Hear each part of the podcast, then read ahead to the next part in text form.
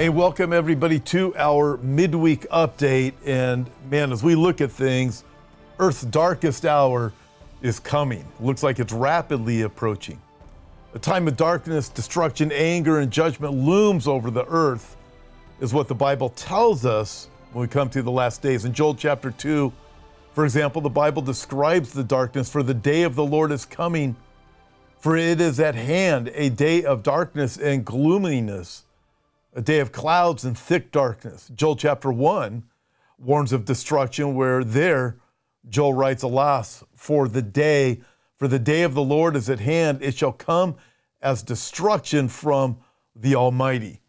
And then we think of just some of the news uh, from this week. Uh, here's this.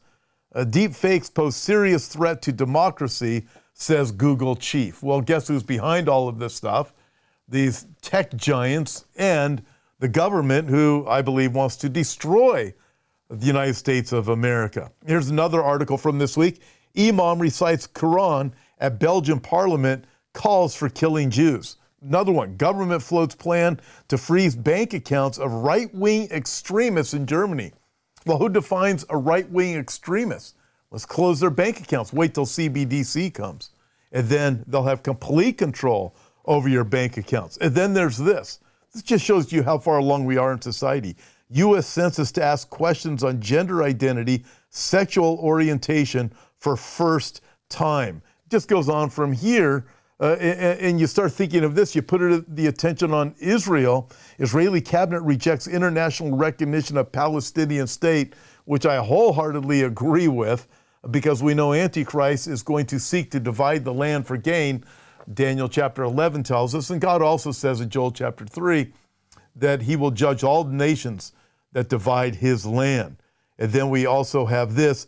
Ben-Gvir says he wants to bar Palestinians from Temple Mount over Ramadan. I mean, talk about starting more problems over in Israel, throwing some gasoline on the fire that you already got there. But we see everything go in this direction, and ultimately the attention will be there in Jerusalem. But wait, there's a few more things. Listen to this. Scientists resort to once unthinkable solutions to cool the planet. I'm not making this up. This is out of the Wall Street Journal. Three geoengineering projects seek to alter the chemistry of the atmosphere and the ocean. And critics warn of unintended consequences. Listen, everybody, this really is happening as we look at all of these things. But as we move forward, listen, we cannot be afraid. Don't live in fear. Don't listen to the, those voices that want to shout you down, and you know that all of these things point to the coming of the Lord Jesus Christ. And this is what we're going to do between now and when he calls us home. Let's you and I do all that we can for the kingdom of Christ. We we move forward with the hope of the gospel of the Lord Jesus Christ.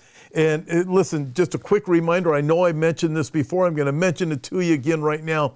We have these great opportunities opening up in Mexico coming in the summer.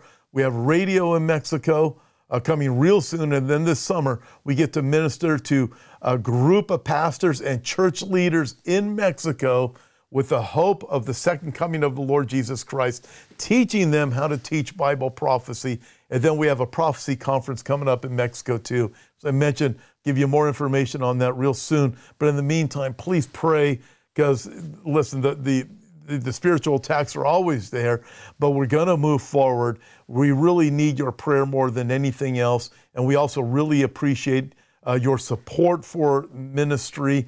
And as you give to Hope for Our Times, Uh, know this, that your work is going to the forward, uh, the gospel of the Lord Jesus Christ, that hope would go to the entire world. So I just want to thank you guys. And uh, again, more than anything, we really, really need your prayer. Don't just say you're going to pray, but really pray. All right, let's go back to our program as we're looking at Earth's darkest hour. So Romans chapter two, verse five, uh, in one translation says, a day of anger is coming. Instead of anger, other translations say wrath. Well, whose wrath? It's God's wrath. His anger has been a long time coming, and that slowness uh, gives some people the wrong impression. They hear that God is good and that God is true. Uh, God is neither cruel nor mean. He is gracious and kind. At least five times the Bible describes God as slow to anger. Uh, Nehemiah chapter nine, verse seventeen says, You are God, ready to pardon, gracious and merciful, slow to anger, abundant in kindness. Psalm one forty-five, verse eight says, the Lord is gracious and full of compassion, slow to anger and great mercy. Joel chapter two pleads, return to the Lord your God, for he is gracious and merciful, slow to anger and of great kindness. And Naaman chapter one reminds us that God is slow to anger, but that verse also gives us a powerful warning to all who view his reluctance to unleash wrath as their license to sin, where there Nahum writes, uh, the Lord is slow to anger and great in power and will not at all acquit the wicked. In other words, you're not going to get away with your wickedness forever. God knows and God will judge. Listen, don't confuse God's silence with God's approval. Second Peter chapter three, beginning in verse nine says, the Lord is not slack concerning his promise, as some count slackness, but is long-suffering toward us, not willing that any should perish, but that all should come to repentance. But the day of the Lord will come. Uh, do not let his long-suffering confuse you. He will eventually unleash wrath upon the world and its people. In my mind, I can hear someone saying, uh, that's not the God I serve. Listen, let me tell you something of crucial importance. If that is not the God you serve, then you do not serve the God of the Bible. Why, why do you think Jesus died on the cross? Because God gave us the ability to make real choices, and real choices have real consequences. The true and living God promises anger and judgment on the world and on those of its people who refuse to repent and receive Christ's free gift of salvation from wrath. Think again, why did Jesus come? Why did he go to the cross if sin didn't need to be judged? Sin was judged in Jesus Christ for the forgiveness of our sin. But listen, God's wrath is coming upon this planet also. And God tells us, why would he tell us that in his word if it weren't true? As many Bible teachers say, you just need to ignore that. Uh, it's not really happening. Why do you talk about these things? Because the Bible does.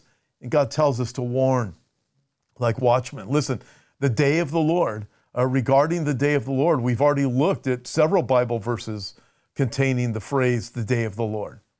Uh, this phrase refers to a future time period containing a specific series of events. It's also called the day of Jehovah or Yahweh, uh, that day and the great day. We find it throughout the Bible, more than seventy-five times in the Old Testament alone, and many times even in the New Testament. All these references contain the element of judgment, uh, judgment of Israel and of other nations, judgment of individuals and of the human race. But in all those scriptures, you never find the day of the Lord described as a time of judgment of the church or individual followers of Jesus. Listen, that's good news. Uh, the King James Bible begins its translation of Isaiah thirteen, beginning in verse six, with words we don't often hear. Howl ye. You just picture a dog howling, someone yelling. That is the sound of pain in, in raw, a primal sense. It says, howl ye, for the day of the Lord is at hand. The New King James says, wail, uh, for the day of the Lord is at hand. It will come as destruction from the Almighty. Therefore, all hands will be limp. Every man's heart will melt, and they will be afraid. As you can see, the day of the Lord will be a horrible time for those who must endure it. Isaiah chapter thirteen, verse nine through ten, lets us know that the darkness described will not just be metaphorical. Part of that day will be a time of literal physical darkness. Behold, the day of the Lord comes cruel with both wrath and fierce anger, to lay the land desolate, and he, the Lord, will destroy sinners from it. For the stars of heaven and their constellations will not give their light. The sun will be darkened in its going forth, and the moon will not cause its light to shine. Uh, people say that's never going to happen. Even people who believe the Bible, yet they'll say it will happen uh, when you look at the sun standing still in the days of Joshua, and you look at these events in the Old Testament, and they say, well, happen then, but this isn't going to happen in the future. Well, according to the Bible, this darkness really will happen. Isaiah chapter thirty-four, verse eight, as, as the sun is control. controlled. But as we continue, Isaiah chapter thirty-four, verse eight, and Jeremiah forty-six, verse ten, call it a day of vengeance. Lamentations chapter two, verse twenty-two, calls it the day of the Lord's anger. Joel chapter two, verse one, says, let all the inhabitants of the land tremble, for the day of the Lord is coming. When will the day of the Lord come? In his classic eschatological book, Things to Come, Dwight Pentecost wrote, the term day of the Lord, or that day, is not a term which applies to a twenty-four hour period, but rather the whole program of events, including the tribulation period, the second advent program, and the entire millennial age. I recently spoke on Daniel's seventieth week, and also called uh, the tribulation. uh, Daniel chapter nine teaches us that this time, uh, that time period will begin when the Antichrist confirms a covenant with Israel. The day of the Lord begins at that time. Both Daniel and Jesus speak of an awful change at the halfway point of the seven years, the seven-year period. In, in Matthew chapter twenty-four, beginning of verse fifteen, Jesus showed how severe this moment in history will be. He said, when you see the abomination of desolation spoken of by Daniel the prophet standing in the holy place, then let those who are in Judea flee to the mountains. Let him who is on the housetop not go down to take anything out of his house. Let him who is in the field not go back to get his clothes. He was speaking to the tribulation era Jewish believers living in the region of Jerusalem. He said that when Antichrist does this egregious thing in the temple, get out of there and get out quick. If you're out in the field, don't even go back home to pack a bag. Just flee, he said. Flee to the mountains. Uh, despite the fact that none of the online dictionaries I could find made the connection, I'm sure this is where we get the English phrase, make for the hills and head for the hills. Uh, for there will be great tribulation, Jesus said in Matthew chapter twenty-four, verse twenty-one, such as has not been since the beginning of the world until this time, no, nor ever shall be. Listen, when Jesus says flee, if he is making that much of a warning during that time in the tribulation, baby, you better flee as fast as you possibly can. Zechariah chapter fourteen, beginning in verse one, describes why the people in Judea should run when they see the abomination of desolation. It also gives uh, several uh, Day of the Lord events that coincide with the tribulation. Then it takes us to the end of the tribulation and the return of Jesus, all of which is part of the day of the Lord. Behold, the day of the Lord is coming. I will gather all the nations to battle against Jerusalem. The city shall be taken, the houses rifled, and the women ravished. Half of the city shall go into captivity, but the remnant of the people shall not be cut off from the city. Then the Lord will go forth and fight against those nations, as he fights in the day of battle. And in that day, his feet will stand on the Mount of Olives, which faces Jerusalem on the east. And the Mount of Olives shall be split in two from east to west, making a very large valley. Half of the mountain shall move toward the north and half of it toward the south. Second Peter chapter three, verse ten shows us that the day of the Lord will extend even further out in time, Uh, where the Bible says, but the day of the Lord will come as a thief in the night, in which the heavens will pass away with a great noise, and the elements will melt with fervent heat. Both the earth and the works that are in it will be burned up. He takes it all the way through the millennial kingdom uh, to the point just before the creation of the new heaven and the new earth. That time frame includes the resurrection of sinners and the great white throne judgment. The day of the Lord is a day of judgment and would naturally include those events. You might wonder why the millennium uh, would be considered part of the day when the Lord purges evil from the world. Well, the millennium will be wonderful. Jesus will reign and Satan will be bound in the bottomless pit, but things will not yet be perfect. Jesus must rule that time with a rod of iron. Uh, think about why.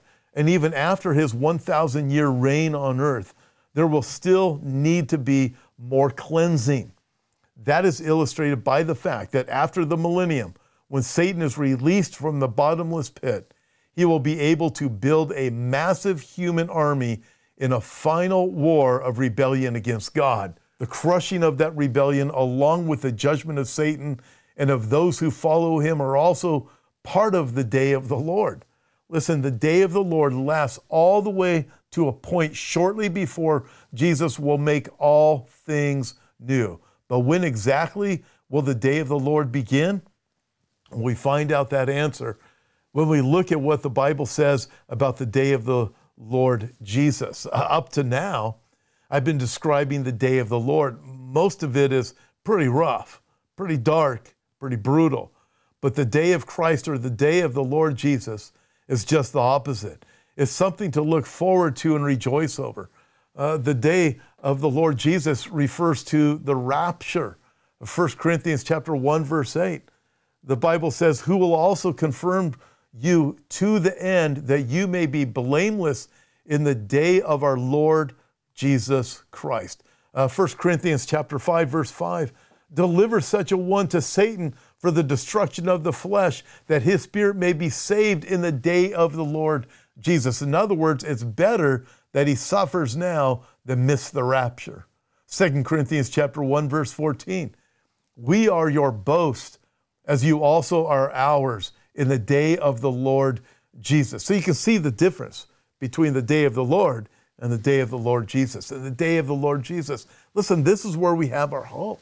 Philippians chapter one, verse six says, being confident of this very thing, thing, that he who has begun a good work in you will complete it until the day of Jesus Christ. And when's that? After the rapture, we who are in Christ will have new bodies, and sin will no longer be an issue for us. We will have arrived.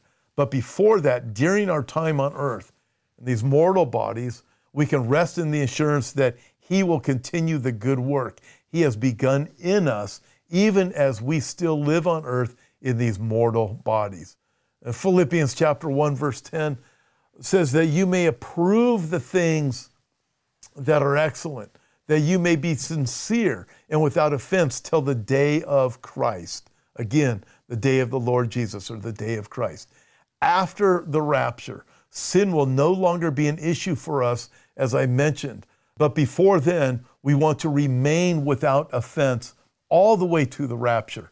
Philippians chapter two, verse sixteen says, holding fast the word of life, so that I may rejoice in the day of Christ. There it is. Again, the day of the Lord Jesus, the day of the Lord Jesus Christ, the day of Christ. That I may rejoice in the day of Christ, that I have not run in vain or labored in vain. At the rapture, your spiritual leaders and mentors will rejoice in seeing you in heaven, knowing that their work on your behalf was not wasted. We also see this if we look at Second Thessalonians chapter two, where Paul had taught the Christians of Thessalonica about a pre-tribulation rapture. But someone had been telling them that the rapture had already occurred, that they had missed it. And now they were living in the day of the Lord, the day of judgment. Apparently, someone had been circulating a forged letter, supposedly from Paul, pushing this fake news. The Thessalonian Christians knew enough about the day of the Lord to be terrorized by this thought. Interesting in this, in Second Thessalonians chapter two, Paul, under the inspiration of the Holy Spirit, answers their concerns by reminding them of the things that he had taught them earlier, where Paul said, now concerning the coming of our Lord Jesus Christ and our being gathered together to him, we ask you, brothers, not to be quickly shaken in mind or alarmed, either by spirit or spoken word, or a letter seeming to be from us, to the effect that the day of the Lord had come. Let no one deceive you in any way, for that day will not come unless the rebellion comes first and the man of lawlessness is revealed, the son of destruction, who opposes and exalts himself against every so-called God or object of worship, so that he takes his seat in the temple of God, proclaiming himself to be God. Other Bibles, such as the New King James and the King James, Uh, seem to make a separation from the day of Christ referring to the rapture, and that day referring to the day of judgment or the day of the Lord. Either way, it works out the same. The rapture needs no signs to be fulfilled before it happens. We're always watching for it, knowing that it could happen at any second. The rapture is imminent, but the day of the Lord is different. Before it comes, certain things must happen to fulfill Bible prophecy, including the revealing of Antichrist. And we know from Daniel chapter nine, verse twenty-seven, that the seven years of tribulation begin with Antichrist's treaty with Israel. For him uh, to make this major treaty requires that he first come to global prominence. In other words, the man of lawlessness must first be revealed before Daniel's seventieth week can begin, or at the same time. When you think about it, it makes perfect sense. The scripture is interesting in another way. Daniel and Jesus talked about Antichrist's desecration of the temple. This verse tells us more specifically how he will do that. It says he takes his seat in the temple of God, proclaiming himself to be God. In all of this, we find great hope. We see the day of the Lord taking shape. All of the signs of the day of the Lord are converging. But for us, we know that the day of Jesus is coming. The day of Christ is coming. So before the judgment comes, our going home. Uh, friends, if you know the Lord Jesus Christ, this is the best place to be. The Bible tells us that we, it teaches that we are going to be transformed in the moment, in the twinkling of an eye, that there's a generation of believers. As the last days are approaching, the day of judgment is approaching. Before that day of judgment, before the day of the Lord begins, before Antichrist appears, that there's a generation of believers that will be caught up to meet the Lord in the air. That's the day of Christ, or the day of Jesus our Lord. It is the hope that we have in knowing him. Listen, if you know the Lord Jesus Christ, you are forgiven, you are saved. But the greatest message that we have is that Jesus came the first time to forgive us of our sins. Listen, friends, everything is happening exactly as the Bible says it is going to happen. If you're wondering what in the world is going on, the Bible tells us what in the world is going on, because it told us over two thousand years ago, this is what to look for just before that day. And it's proof that Jesus is coming again, but it's also proof that he came the first time to forgive us of our sins. And the Bible's clear, there's no other name under heaven by which a person can be saved than that of the Lord Jesus Christ. Listen, if you've trusted anything else for your salvation, religion, any guru, anything at all, you will not be forgiven. You must trust in the Lord Jesus Christ. He came, he was put upon the cross, he died for the sins of anyone who would believe in him.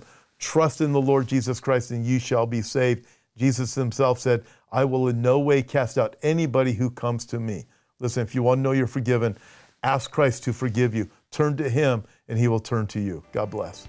Thanks for listening and being a part of this week's podcast. Before you go, I'd like to invite you to visit our website, hope for our times dot com, and check out the many resources we have to offer.